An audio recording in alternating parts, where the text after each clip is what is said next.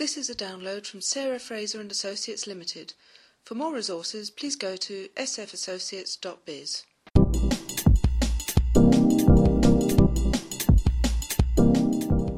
Welcome to this edition of Helping Individuals Do Better. In this podcast, we're covering computer based instruction. This is training that is delivered through computers, either on or offline. It's called Computer Based Instruction or CBI. How does it work? Computers can be used in many different ways to help an employee learn new skills or broaden their skill base. While some systems enable groups to work together, in the main, CBI is an individual based learning tool. For CBI to be effective, the learner needs to have identified their own particular learning requirements. There are four main ways that CBI can be used to help individuals work better. Firstly, covering the basics. Secondly, drill and practice. Thirdly, games. And fourthly, simulation. Let's take each of these in order. Firstly, covering the basics. This includes short CBI courses, either on or offline. These are good ways to introduce new topics such as project planning, time management, and chairing meetings. Secondly, drill and practice. CBI is often used as revision or assessment development activity. Employees can remind themselves of material covered in previous courses about workplace activities or new equipment. Some computer programs take them through tasks to stimulate recall and test their knowledge. Thirdly, games.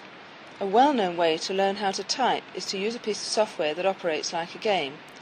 The user then learns to type in a fun and interesting way. Simulation. CBI is very useful in providing learners with complex simulation of real life situations.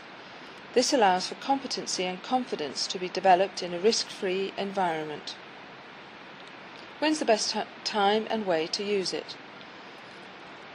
Well, if there's good access to up to date computing equipment if appropriate CBI packages have been developed, where scenario planning and simulations would be expensive to run in real life, if individuals are motivated to learn on their own, and that really is important, if the learning style of the individual is one where they enjoy working on their own. When does it not really work? Well, if a group workshop or a classroom session would be more relevant or effective. It doesn't work if it's the sole means of training and development for the employee. It also doesn't work if the individual has little confidence or experience in using computers. And finally, if the learning style of the employee suggests that they would prefer to talk things through with others and learn through doing. If you're in the UK, examples of short courses, you can, you can find those on www.learndirect.co.uk. A book that I found useful as a reference has been Instructional and Cognitive Impacts of Web Based Education from Idea Group Publishing. And the author of that was B. Abbey, and the date of the book was 2000.